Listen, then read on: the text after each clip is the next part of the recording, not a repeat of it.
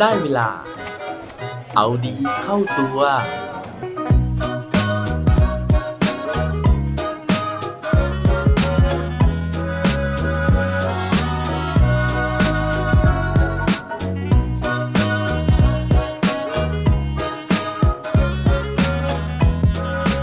คุณคิดว่าคุณโกหกบ่อยแค่ไหนครับ สวัสดีครับ พบกับผมชัชวานแสงปรีดีกร และรายการเอาดีเข้าตัว รายการที่จะคอยมามั่นเติมวิตามินดีดด้วยเรื่องราวแล้วก็แรงบันดาลใจ เพื่อเพิ่มพลัง และภูมิต้านทานในการใช้ชีวิตให้กับพวกเราในทุกๆวัน ผมเชื่อนะฮะว่าทุกๆคนนะครับน่าจะชอบความจริงนะฮะอยากจะฟังความจริงแล้วก็จริง ๆ แล้วเนี่ยน่าจะไม่อยากพูดโกหกเลย แต่ว่าสำหรับตัวผมเองนะฮะผมก็คิดว่า ในบรรดาศีลห้าทั้งหมดนะครับ ข้อ4เนี่ยนะฮะคือเรื่องมุสาวาทาหรือว่าการโกหกเนี่ยน่าจะเป็นข้อที่ทำตามได้ยากที่สุดแล้วนะฮะเพราะว่าตราบใดที่เรายังต้องสื่อสารนะยังต้องเจอคนอื่นๆอยู่นะครับ การบังคับตัวเองไม่ให้โกหกออกไปเนี่ยถือว่าเป็นเรื่องที่ทำได้ยากมาก ๆเลยนะฮะหลายคนอาจจะแย้งนะฮะว่าอ้าวทำไมล่ะก็แค่เราพูดความจริงออกไปก็น่าจะจบแล้วนะครับ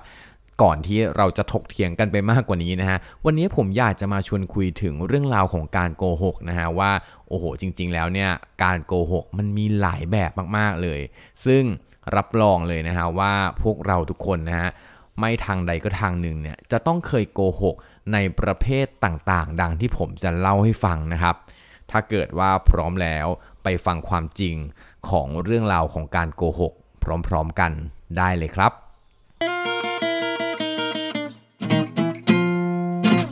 เรื่องราวในวันนี้นะฮะถ้าจะให้ผมบอกความจริงเนี่ยก็คือผมไปอ่านเจอมานะฮะจากบทความของพระมหาสมชาย ฐานะวุฒโธนะครับซึ่งท่านเนี่ยได้เขียนเอาไว้ถึงเรื่องราวของการโกหกนี่แหละนะครับแล้วก็ได้อ้างอิงถึงผลการค้นพบของนักจิตวิทยาที่บอกว่า มนุษย์เราเริ่มโกหกตั้งแต่อายุ 6 เดือนนะฮะตั้งแต่เป็นทารกเลยนะครับ นั่นก็คือปกติแล้วทารกเนี่ยมักจะมีอาการ แกล้งร้องไห้นะฮะเพื่อดูว่าจะมีใครมาโอบไหมนะครับ หรือตอนที่เราอายุ 2 ขวบนะฮะพอเราพูดได้เนี่ยก็มักจะเริ่มโกหกด้วยคำพูด หรือพออายุ 5 ขวบ วิธีการโกหกก็จะพัฒนามากขึ้นไปอีก ซึ่งตามหลักจิตวิทยานะฮะมองว่าการโกหกของเด็กเป็นเรื่องธรรมชาติที่เกิดขึ้นเอง นั่นก็คือมีความบริสุทธิ์ใจ เพราะว่าเด็กยังแยกจินตนาการกับความจริงไม่ออก ส่วนเด็กนะฮะที่โกหกเนี่ยมักจะโกหก เพราะว่าความกลัวหรือว่าต้องการการเรียนแบบ คือเรียนแบบจากสื่อทางทีวี เรียนแบบจากละครน้ำเน่านะฮะหรือว่าเรียกร้องความสนใจจากผู้ใหญ่นั่นเอง แต่ว่าพอเติบโตขึ้นนะฮะระดับความโกหกเนี่ยมันจะซับซ้อนมากขึ้น เช่นผู้หญิงก็จะใช้สมองซีขวาได้ดี เพราะฉะนั้นเนี่ยก็จะสามารถเก็บอารมณ์ เก็บความรู้สึกได้ดีกว่า ผู้หญิงส่วนใหญ่นะฮะก็เลยโกหกเพื่อรักษาหรือว่าถนอมน้ำใจคนที่อยู่ใกล้ชิด ในขณะเดียวกันผู้ชายมักจะโกหกเพื่อผลประโยชน์ หรือเพื่อปกปิดเรื่องราวบางอย่าง โดยเห็นว่าการโกหกบางครั้งก็เป็นทางออกที่ง่ายที่สุด แล้วก็โดยสถิติทั่วไปนะฮะอย่างที่ผมเกริ่นเอาไว้ตอนต้นนะครับว่า เราเนี่ยคิดว่าเราโกหกบ่อยหรือว่ามากน้อยแค่ไหนในแต่ละวันนะฮะ ถ้าเกิดว่าบางคนยังนึกไม่ออกนะฮะผมมีสถิติอันนี้มาเล่าให้ฟังนะฮะก็คือเขาบอกว่าเขาทำการวิจัยมานะครับว่าผู้ชายส่วนใหญ่เนี่ยมักจะโกหกประมาณ 6 ครั้งต่อวัน ส่วนผู้หญิงนะฮะจะโกหกประมาณ 2 ครั้งต่อวันนะครับแต่ที่ผลออกมาแบบนี้นะฮะอย่าเพิ่งด่วนสรุปนะครับว่าผู้ชายเนี่ยนิสัยไม่ดีมากกว่าผู้หญิงนะครับ เพราะว่าการเก็บสถิตินี้นะครับเขาบอกว่าเขารวมทุก การโกหกนะฮะหรือว่ารวมแม้กระทั่งเรื่องเล็ก ๆ น้อยๆเข้าไปด้วยนะฮะเช่นถามว่าสบายดีไหมนะครับ บางครั้งเนี่ยจริง ๆ แล้วเราไม่สบายนะฮะแต่เราอาจจะตอบว่าอ๋อไม่เป็นไรสบายดี อันเนี้ยเขาก็นับรวมไปด้วยนะฮะว่าเป็นการโกหกหนึ่งครั้งแล้วนะครับ เพราะฉะนั้นเนี่ยอย่างที่บอกนะฮะว่าการโกหกไม่ได้หมายความว่าเราเป็นคนไม่ดี เพราะว่าการโกหกเนี่ยมันมีหลายประเภทเหลือเกินนะครับ การโกหกประเภทแรกเลยนะฮะเขาเรียกว่าเป็นการโกหกเพื่อรักษาน้ำใจนะครับหรือว่า white lies นะฮะหรือโกหกสีขาวนั่นเอง ซึ่งเรื่องนี้นะฮะเขาบอกว่าหมายถึงการโกหกด้วยเจตนาที่เราอยากถนอมความรู้สึกผู้อื่น เพราะว่าเรากลัวนะฮะว่าถ้าเราบอกความจริงออกไปนะครับ คนที่เขาฟังเนี่ยโดยเฉพาะคู่รักหรือว่าคนที่อยู่ใกล้ชิดกับเราเนี่ย อาจจะรับไม่ได้นะฮะ แล้วก็อาจจะเสียใจหรือว่าพานโกรธเราไปเลย พวกคำถามยอดฮิตนะฮะ ที่ทำให้เราเนี่ยต้องโกหกนะครับ ก็อย่างเช่น การที่เขาถามเราว่า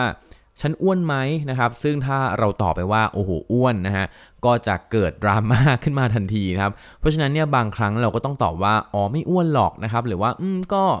ไม่สังเกตเห็นนะ ประมาณนี้นะฮะเพื่อให้เขาเนี่ยรู้สึกสบายใจนะครับหรือว่าเวลาที่ผู้หญิงให้ของขวัญมานะฮะผู้ชายก็มักจะตอบว่า อ๋อผมชอบของขวัญอันนี้มากเลยนะครับ ทั้งทั้งที่บางครั้งเนี่ยยังไม่ได้แกะกล่องดูด้วยซ้ำนะครับ หรือว่าบางครั้งแกะออกมาแล้วเนี่ยก็อาจจะไม่ชอบนะฮะ หรือว่าไม่ได้ใช้ แต่ว่าเราก็ต้องตอบไปนะครับ เพื่อที่จะรักษาน้ำใจของคนที่ให้มานะครับ การโกหกประเภทนี้นะฮะเลยน่าจะเป็นการโกหกประเภทหนึ่งที่เราพบเห็นได้บ่อยมากๆเลยนะครับตัวผมเองนะฮะก็ต้องยอมรับนะครับว่าผมก็โกหกประเภทนี้บ่อยเหมือนๆกันนะฮะประเภทถัดมาของการโกหกนะฮะก็คือการโกหกเพื่อปกป้องตัวเองหรือว่าเพื่อเอาตัวรอดนะครับ ซึ่งการโกหกประเภทนี้เนี่ยมันเกิดจากการที่เรากลัวความผิดนะฮะกลัวถูกทอดทิ้ง กลัวเสียเกียรติ กลัวการเผชิญหน้า หรือว่ากลัวความผิดหวังเป็นต้นนะครับ การโกหกประเภทนี้เนี่ยบางครั้ง มันอาจจะรุนแรงถึงขนาดที่เราต้องโยนความผิดให้คนอื่นนะครับ แม้กระทั่งบางครั้งเนี่ยการโกหกประเภทนี้ก็อาจจะเกิดขึ้นในการเป็นพยานในศาลก็มี เพื่อที่จะปกป้องตัวเองนะฮะบางครั้งเราเลยต้องพูดเพื่อใส่ความผิดให้กับคนอื่นนะครับ ซึ่งเรื่องนี้เนี่ยเขาบอกว่าเป็นลักษณะติดมาตั้งแต่เด็กถ้าเกิดว่า ในบางบ้านในบางครอบครัวเนี่ยผู้ใหญ่เข้มงวดเกินไป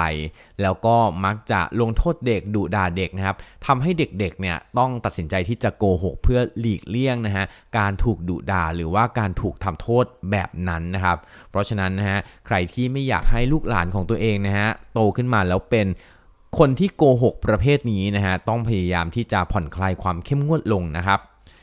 การโกหกประเภทที่3นะฮะเขาบอกว่าเป็นการโกหกเพื่อหลีกเลี่ยงความลำบากความเดือดร้อน ในกรณีที่คนอื่นมาขอความช่วยเหลือ เช่น อาจจะมีคนมาถามว่าพรุ่งนี้ว่างไหมนะครับ เราก็อาจจะต้องตอบไปว่าไม่ว่างหรือว่าติดธุระนะครับ ทั้งๆทที่ความจริงแล้วเนี่ยเราว่างแต่ว่าเราไม่อยากไปด้วย หรือเวลามีคนมาถามเราว่ามีเงินไหมพอจะมีเงินให้ยืมหรือเปล่า อันเนี้ยนะครับเราก็ต้องตอบว่าไม่มีนะฮะทั้งที่จริง ๆ แล้วเราอาจจะพอมีนะครับ แต่ว่าเรากลัวว่าถ้าให้ยืมไปเนี่ยจะไม่ได้คืนมาเป็นต้น การโกหกประเภทที่4นะฮะก็คือการโกหกเพื่อหลีกเลี่ยงการสนทนาที่ยาวนานนะครับเพราะว่าบางครั้งเนี่ยเราก็ไม่อยากที่จะไปฟังคนมานั่งวิพากษ์วิจารณ์กันนะฮะเลยอ้างนู่นอ้างนี่นะเช่น อ้างว่าไม่สบายนะฮะอ้างว่าต้องรีบไปทำงานต่อนะครับอ้างว่าติดนัดนะฮะเพื่อที่เราจะได้ปลีกตัวออกไปจากสถานการณ์ตรงนั้น ประเภทที่5นะฮะคือการโกหกเพื่อเข้าสังคมนะครับเพื่อทำให้ตัวเองดูดี แล้วก็จะได้ยกระดับฐานะของตัวเองเนี่ยให้คนในสังคมยอมรับ ประเภทที่6นะฮะก็คือการโกหกเพื่อหวังผลประโยชน์นะครับเพื่อให้ตนเองได้รับการยอมรับหรือได้รับความไว้วางใจ รักษาประโยชน์ตนเองไว้ เพื่อให้ได้งานได้ธุรกิจทำนองนี้นะฮะ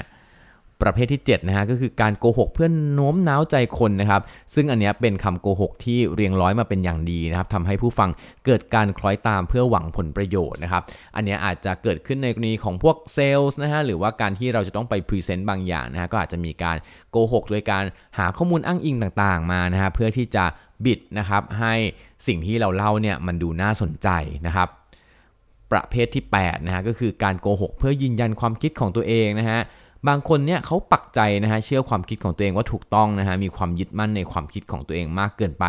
ก็จะพยายามสรรหาคำพูดมาสนับสนุนความคิดของตัวเอง แล้วก็ไม่ยอมรับความผิดพลาด ประเภทที่9นะฮะโอ้โหอันนี้รุนแรงครับบอกว่า เป็นคนที่โกหกตนเองนะฮะส่วนใหญ่จะโกหกตนเองก่อนโกหกคนอื่น นั่นก็คือบางครั้งเราก็จะหลอกตัวเองนะครับ เช่น บางคนสูญเสียคนรักไปก็จะโกหกตัวเองว่ายังไม่สูญเสียนะครับ สิ่งที่เกิดขึ้นเนี้ยไม่ยอมรับนะฮะว่ามันเป็นจริงนะครับ เพื่อที่จะหลีกเลี่ยงความเจ็บปวดที่เกิดขึ้นในใจของตัวเอง นั่นก็เป็นทั้ง 9 ประเภทนะฮะของการโกหกนะครับ ซึ่งอย่างที่บอกไปนะฮะว่าบางประเภทของการโกหกเนี่ยมันก็ไม่ได้เป็นสิ่งที่เลวร้ายซะจริงๆนะครับเพราะว่าเราเนี่ยโกหกเพื่อความสบายใจของเขานะครับแต่ว่าจริงๆแล้วเลยนะฮะสิ่งที่ดีที่สุดนะครับก็คือการที่เราไม่โกหกเลยนั่นเอง เพราะว่าบางครั้งเนี่ยเราโกหกไปนะฮะเราก็ต้องมาจำเรื่องที่เราโกหกนะครับเพราะว่าถ้าสมมติว่าครั้งต่อไปเนี่ยเราพูดไม่ตรงกับ เรื่องที่เราเคยพูดไว้นะฮะเขาก็จะจับได้ว่าเราโกหกนะครับแล้วก็สุดท้ายเนี่ยเราก็จะสูญเสียความไว้เนื้อเชื่อใจกันนะฮะเราจะกลายเป็นคนที่ไม่น่าเชื่อถือขึ้นมาทันที แล้วต่อไปเวลาเราพูดอะไรนะครับ เราก็จะไม่ได้รับการไว้วางใจ เพราะฉะนั้นนะฮะจะดีที่สุดเลยถ้าเกิดว่าเราหาทางพูด ตรงๆนะฮะหาทางพูดความจริง แต่ว่าอาจจะใช้ถ้อยคำนะฮะที่อาจจะซอฟลงนะฮะอาจจะนุ่มนวลขึ้นนะครับ หรือว่าเราอาจจะให้เหตุผลไปด้วยว่าสาเหตุที่เราคิดเห็นแบบนั้นนะครับ มันเป็นเพราะอะไร แล้วก็อาจจะเกริ่นเอาไว้ก่อนเลยนะฮะว่าเราจะพูดความจริงนะเพราะฉะนั้นเนี่ยเขาอาจจะต้องทำใจนะฮะเราอาจจะต้องละไว้นะครับว่าเขาจะไม่โกรธเราถ้าเกิดว่าเราพูด เรื่องจริงนะฮะแล้วก็ให้เหตุผลจริง ๆ ไปแบบนั้น ก็หวังว่า episode นี้นะฮะจะทำให้ทุกคนมีความสุขกับความจริง มีความสุขกับโลกที่ไม่ใช่โลกเสมือนนะฮะแล้วก็ลดคำโกหก แล้วก็เต็มไปด้วยความไว้เนื้อเชื่อใจกันมากขึ้นครับ